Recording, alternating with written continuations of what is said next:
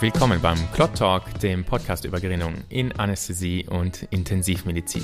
Ich habe wieder zwei Gäste bei mir äh, von der klinischen Abteilung für allgemeine Anästhesie und Intensivmedizin. Martin Spiral, äh, Assistenzarzt bei uns und Frau Professor Schaden, Fachärztin an der Abteilung. Ich glaube, ihr beide seid eh gerade im Moment auf der gleichen Intensivstation tätig. Ja, da können wir nämlich aus der Praxis berichten und ich kann kontrollieren, ob der Herr Dr. Spiral eh immer alles so macht, wie ich mir das vorstelle. Von gerinnungsspezifisch ja, genau, äh, richtig handelt. Genau. Richtig. Ich stelle mir das vor, ihr sitzt ähm, bei der ähm, Visite, ihr schaut euch das Labor an und bumm, alles ist gelb hinterlegt, alles ist außerhalb der Norm.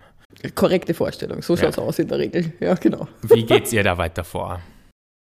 Aufspringen, hinrennen, irgendwas tun. Okay, also Ui. wir fangen nochmal an, weil das ist ganz verkehrt. Ja? Ähm, äh, ich glaube, das Wichtigste ist, dass man äh, dass das große Vorteil, wir arbeiten ja mit einem BDMS-System bei uns und wir sehen nicht nur einmal einen Gerinnungswert, sondern als erstes sehen wir einen Trend, den unser Patient oder Patientin zeigt und äh, das gibt uns schon sehr viel Information. Und dann ähm,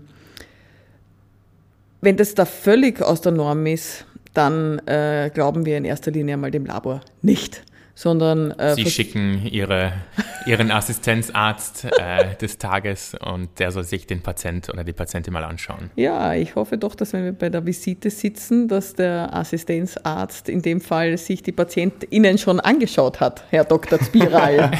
ja, ganz genau. Also es ist bei uns üblich, dass wir ähm, die PatientInnen sehr genau statuieren vor der Visite, damit ich als Visitierender dann nicht nur die Laborwerte vorlese, sondern auch sagen kann, so hat der Patient, so hat die Patientin, Patientin ausgeschaut. Und bei diesen Patient, Patienten, wo jetzt alle Laborwerte als pathologisch markiert sind, ist mir zum Beispiel aufgefallen, dass keiner der Verbände durchgeblutet war. Ähm, ich habe mir die Arme und Beine angeschaut und gesehen, das sind keine roten Pünktchen irgendwo, es sind keine riesengroßen Hämatome, es blutet nirgendwo so eine Drainage raus. Ich sehe nicht, dass im Handkatheter blutet, ich sehe auch nicht, dass irgendwelche Schleimhäute bluten. Ja, und wir machen ja auch immer eine interdisziplinäre Visite, das heißt, bei uns ist auch das Pflegepersonal bei der Visite anwesend und die beobachten unsere Patientinnen natürlich auch sehr genau und können uns berichten, wenn ihnen zum Beispiel beim Absaugen auffällt, dass der Patient Patient oder die Patientin stark blutet oder ähm, also Blutspuren im Sauger sind oder in der Magensonde Blutspuren gesehen werden. Also ich glaube, die klinische Patientinnenbeobachtung ist immer von besonderer Relevanz, aber natürlich insbesondere bei den Intensivpatientinnen. Also keine Interpretation ohne Klinik, wenn ich das so zusammenfassen darf. Auf jeden Fall und auch immer Misstrauen gegenüber der Qualität äh, der Messung. Also ich glaube, wenn gerade, wir haben vorher den Trend angesprochen, wenn man da, wenn etwas völlig aus der Reihe tanzt, ja, dann ist, ähm, gilt die intensivmedizinische Regel, wer viel misst, der misst viel Mist. Und dann gehört unbedingt äh, noch einmal abgenommen, das Blut noch einmal abgenommen und einfach noch einmal hinuntergeschickt und kontrolliert, weil man könnte einfach irgendeinen Präanalytikfehler haben, ist etwas, was in, also ist in der Gerinnungsmessung überhaupt ein großes Risiko, aber in der Intensivmedizin gleich noch einmal. Und das heißt dann einfach noch einmal abnehmen, kontrollieren und dann ist es vielleicht immer noch alles gelb und der Patient immer noch stabil, dann ist man zumindest so gescheit wie vorher und weiß aber, man hat nicht irgendeine eine, einen Fehl, äh, interpretiert einen Wert falsch. Am besten innerhalb der ersten Stunde ungekühlt äh, ins Labor. Also das ist auch so ein großes Missverständnis, so dass man sagt, also ich stelle es kalt oder im Sinne ja. von wie einen Long Drink. Also das klingt definitiv für die Gerinnungsröhre nicht. Ja, einfach direkt, also nach Möglichkeit ungestaut, das gelingt und in der Intensivmedizin ja doch äh, in den allermeisten Fällen, aber dann auf direktem Weg ins Labor. Mhm. Nichtsdestotrotz, ihr sitzt jetzt bei der Visite und es ist alles außerhalb der Norm, sonst wäre die Folge ja ein bisschen langweilig und zu kurz. ja, der, das, der erste Blick fällt auf die Thrombozytenzahl. Wie ist denn die normalerweise oder was kann man sich da beim Intensivpatienten, Patientin erwarten, Martin? Also tatsächlich sehe ich relativ selten, vor allem bei frisch aufgenommenen PatientInnen, normale Thrombozytenzahlen, die sind oft erniedrigt. Das, ähm, da geben uns auch die Daten recht. Ähm, vor allem bei, bei postoperativen und chirurgischen PatientInnen ist die oft niedrig. Ähm, und ich habe vorhin erwähnt, ich habe mir den Patienten, die Patientin angeschaut und habe eben keine kleinen punktförmigen Blutungen gesehen. Und das ist eigentlich das, was ähm, für uns jetzt hier besonders relevant ist, weil die Thrombozyten erzählen uns ganz, ganz viel. Sie erzählen uns etwas über die Krankheitsschwere. Nicht ohne Grund sind sie im Sofascore auch drinnen. Ähm, sie erzählen uns ganz, ganz viel über die Krankheitsschwere, aber ähm, über die Gerinnung nur nur bedingt. Ich ja, vor allem, es ist ja nur eine Zahl, oder? Mhm. Die wir da bekommen und wir bekommen keine äh, Funktion. Ähm, ein Dilemma, dem wir manchmal begegnen wollen, indem wir eben die Thrombozytenfunktion auch messen. Das haben wir uns ja jetzt auch im präoperativen Kontext äh, zum Teil angewöhnt. Das Dilemma, das wir aber haben, ist, dass die meisten Thrombozytenfunktionsmessungen validiert sind für Thrombozytenwerte über 100.000. Und hier beißt sich jetzt die Katze in den Schwanz, oder? Weil wir haben niedrige Thrombozytenzahlen. Möglicherweise sind die super funktional und kleben sehr gut, aber wir werden es mit der Thrombozytenfunktionsdiagnostik nicht herausfinden. Das heißt, ich kehre wieder zurück, wir müssen zum Patienten, zur Patientin gehen und schauen, gibt es Schleimhautblutungen, Nasenbluten etc. bb. und uns am ehesten in, äh, auf diese Befundung verlassen. Wir müssen zum Äußersten schreiten und den Patienten und Patientinnen ja, anschauen. Ich ja. möchte sagen, eine Grundbedingung. Ja. Also äh, genau, weil ich glaube, äh, den PFA 100 zum Beispiel ist ab äh, Thrombozytenzahl von 100.000 mhm, genau. Äh, ähm, die Werte verlässlich und drunter äh, die Werte eben nicht mehr. Genau. Ähm, dann, unser Auge schreitet weiter in der Tabelle, die PTZ, na, Pech, auch außerhalb der Norm was machen wir? Wir schütten gleich ein PPSB, habe ich das richtig verstanden? Ja, früher haben wir ja. das so gemacht, möchte ich sagen. Also damals, äh, damals äh, war das schon ein Thema in der Intensivmedizin, äh, Werte auszugleichen. Ähm, insbesondere auch Gerinnungswerte, immer mit der großen Sorge, dass äh, ein ausgelenkter Wert uns äh, eine Blutungsneigung widerspiegelt und möglicherweise unsere Patientinnen dann zu bluten beginnen. Und das haben wir ja heute dazugelernt, dass äh, PTZ-Wert und Blutungsneigung de facto nichts miteinander zu tun haben. Und und so betrachtet, ähm, also das ist einmal also auch hier darf man wieder sitzen bleiben, muss nicht gleich aufspringen äh, und etwas unternehmen. Aber wir können schon einiges aus der BTZ lernen, was nicht zwingend etwas mit Gerinnung oder vielleicht nur in zweiter Linie etwas mit Gerinnung zu tun hat. Ähm, ja, Intensivmedizin ist Therapie von Organdysfunktionen. Ein Organ, das dysfunktional sein kann bei IntensivpatientInnen aus diversen Gründen, ist zum Beispiel die Leber. Ähm, und die Leber bildet, wie wir schon gehört haben, Gerinnungsfaktoren. Ähm, 1972, so habe ich es noch gelernt. Ja, und noch ein paar andere ja. auch noch, ja, genau. Ähm, ja, und wenn die Leber das aus irgendeinem Grund gerade nicht so gut kann, dann werden irgendwann meine laborchemischen Parameter, die ich messe, auch ausgelenkt sein.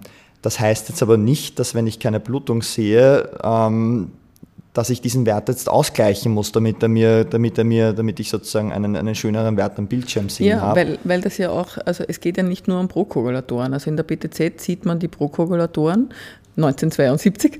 Aber ähm, wir brauchen, also es geht ja immer um eine Balance in der Gerinnung und deswegen ist es ganz wichtig, äh, immer, aber auch in, besonders in der Intensivmedizin, sich auch die antikoagulatorische Seite anzuschauen und zu schauen, ob noch immer eine Balance da ist zwischen Pro- und Antikoagulation. Da messen wir ja nicht nur die BTZ, sondern wir messen eben auch das Antithrombin dazu im intensivmedizinischen Setting.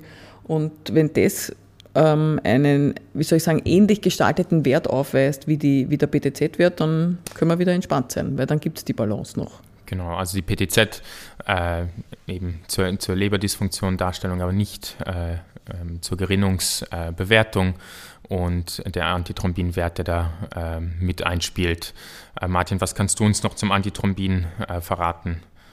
Ja, also Antithrombin ist etwas, ähm, im perioperativen Bereich kommt man damit eigentlich gar nicht so viel in Kontakt, aber wie schon gesagt, für uns auf der Intensivstation, das hat mich initial, ich, äh, ist mir das auch aufgefallen. Wir bestimmen da täglich einen Wert, den wir sonst nicht so oft im Labor sehen.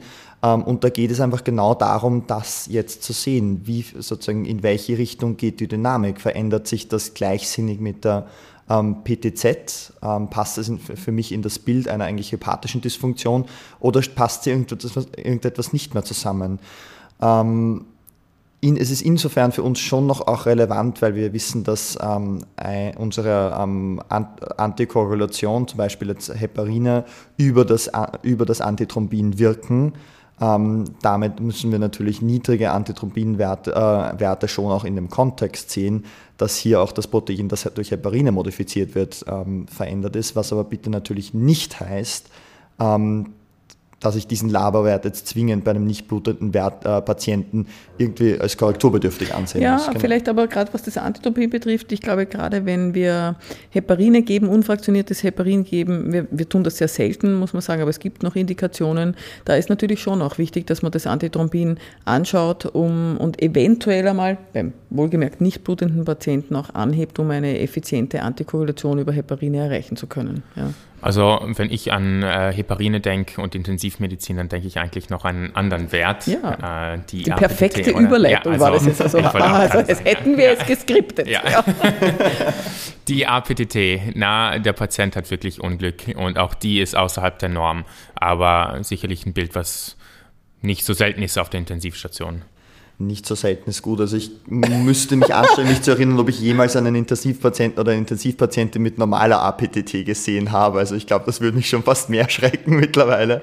Ähm, genau, also die ist relativ oft ausgelenkt ähm, und hier ist einfach ganz, ganz wichtig, diese Ziffer alleine sagt uns weniger als nichts. Ähm, Intensivpatientinnen haben ganz oft auch andere Gründe, wieso dieser Wert ausgelenkt sein kann. Ähm, wir haben schon besprochen, es kann so banal sein wie eine, wie eine ähm, wie eine Antikoagulation mit einem direkten Thrombin-Inhibitor. Es kann aber auch sein ein Lupus-Antikoagulanz. Es kann sein ein erworbener Faktor-12-Mangel. Beides Dinge, die bei IntensivpatientInnen vorkommen können. Präanalytik ja. nochmal erwähnt bei der APTT vor Durchaus. allem. Durchaus. Also als nicht standardisierter Test, oder? Aber ich glaube auch, man darf mit Recht die Frage stellen, warum messen wir eigentlich die APTT dauernd? Weil letztendlich sind alle Dinge, die hier angeführt werden, äh, so wie der erworbene Faktor-12-Mangel und so, eher Sachen, die wir nicht therapieren müssen. Und ich glaube, diesen Vorwurf darf man sich tatsächlich gefallen lassen lassen, aber wir sind alles, äh, wir sind das über Jahrzehnte gewöhnt, das zu machen und es, irgendwie gibt es auch Sicherheit, oder, wenn das gesamte Pendel da sitzt. Ich möchte aber schon sagen, also im Sinne der Weiterentwicklung, ähm, ich glaube, es muss aktiv darüber nachgedacht werden, die APDD nur mehr gezielt zu bestimmen, eben im Setting zum Beispiel Monitoring von unfraktionierten Heparin und nicht mehr im Sinne eines Screenings, insbesondere beim Intensivpatienten oder der Intensivpatientin einen Wert, äh, der in den letzten Jahren, ja, ist ja mittlerweile schon ein paar mehr Jahre immer mehr an Popularität gewonnen hat, vor allem den, auf den Intensivstationen, der Anti-10A-Wert. Ähm, ja, glaube ich, viel. Also das Thema unserer Arbeitsgruppe, genau, glaube ich, liegt darf uns man sehr sagen. am Herzen, glaube ich. ja, ich glaube, das kann man definitiv so sagen. Einer der Gründe, warum die Gerinnung überhaupt einmal für mich zum Lebensthema geworden ist. Aber ähm, und auch im Setting, glaube ich, der Antiko des Antikoagulantien-Monitorings wichtig. Vielleicht kann man auch sagen, es gibt ja verschiedene Anti-10A-Werte, je nachdem, wofür sie geeicht sind. Es gibt einen Anti-10A-Wert, der für unfraktioniertes Heparin geeicht ist, aber in standardmäßig oder das, was man üblicherweise unter Anti-10A versteht, ist der Anti-10A für das niedermolekulare Heparin. Ähm, auf unserer Intensivstation, wo wir tätig sind, wird sehr selektiv äh, entschieden, wann wir das messen. Es ist wieder eine Möglichkeit, den Herrn Dr. Spiral zu prüfen. Genau. Wann, wann, wann, wann machen wir das denn so? Also wir machen es dann, wenn es eine therapeutische Konsequenz hat, eine evidenzbasierte. Ähm, was wir wissen, ist, dass wir, wenn wir therapeutisch antikoagulieren, einen gewissen Zielbereich erreichen wollen. Aber eben, wenn wir therapeutisch antikoagulieren, das gilt nicht mehr, wenn wir jemanden wie auf der Intensivstation üblich ähm, prophylaktisch antikoagulieren. Da haben wir einfach keine Zielwerte, die wir anstreben. Also wo zu einen Wert messen, wo wir nicht wissen, was wir dann damit machen ähm, was mache ich jetzt mit meiner 0,2, mit einer 0,3? Welche Konsequenz ziehe ich daraus? Äh, welche Patientenfaktoren würden dich noch dazu verleiten, Anti-10A zu messen? Ja, das ist die andere Sache, wenn ich irgendwie den Verdacht habe, dass dieser Patient Schwierigkeiten hat, dieses ähm, Heparin normal abzubauen und ich die Sorge hätte, dass ich mit meinen Standarddosierungen im Patienten eine Überdosierung erzeuge, ähm, dann muss ich ihn auch kontrollieren. Also die ein, ähm, das wären dann die Patientinnen zum Beispiel mit einer GFR unter 30, also einer eine Niereninsuffizienz ähm, wo ich ähm, einfach schauen muss, komme ich hier über einen Therapeut, also nämlich, ja. da schaue ich mir dann einen Talspiegel an Ach, nach ähm, perfekt. Ähm, Test bestanden. ja, also großartig. Ich, bin, ich, ich bedanke, ich möchte kurz mich bedanken, zwischenzeitlich. Also es ist die Ausbildungsaufgabe hier erledigt. Vielen Dank. Genau, also zusammenfassend, therapeutisch antikoaguliert, Zielspiegel, Spitzenspiegel. Ähm, Drei bis fünf Stunden drei bis fünf Stunden, genau. Nach der Gabe, Nach genau. Der Gabe, mhm. genau. genau. Pharmakodynamik des Medikaments. Ähm, prophylaktisch, nur wenn ich die Sorge wegen einer Überdosierung habe, sprich bei Leuten, die es nicht abbauen können, Niereninsuffiziente. Akkumulation, da möchte ich, oder? Akkumulation, genau. genau. Mhm. Da möchte ich dann den Talspiegel wissen und wissen, dass ich dann unter 0,1 bin. Ja, und alles weitere zu diesem so wichtigen Wert, möchte ich sagen, äh, möchte ich vielleicht verweisen auf die Folge Anti-10A, die es bestimmt die einmal geben wird in diesem Clot Talk. Genau. Einen letzten Wert habe ich noch vor mir stehen. Ja, auch der ist gelb, sonst wäre es ja langweilig. Fibrinogen äh, auf der Intensivstation. Genau, geflügelter Satz dazu, First Factor Down, wenn wir von Blutungen reden. Auf der Intensivstation sieht man alles von ähm, massiv erhöhten Fibrinogenwerten ähm, bis drei, vier, fünffache über der Norm ähm, zu ganz erniedrigten und das kann uns ganz, ganz viel aussagen. Natürlich im Kontext einer Blutung wird uns der, der erniedrigte Fibrinogenspiegel relativ, ähm, nennen wir es mal ein No-Brainer, was, was er dann uns sagt, ähm, aber der sagt uns noch ganz, ganz viel mehr, nämlich zum Beispiel Intensivpatientinnen haben manchmal systemische Entzündungen äh, und Entzündungsreaktionen. Also das manchmal möchte ich in Frage stellen. Das oder ist eigentlich in der Regel, oder?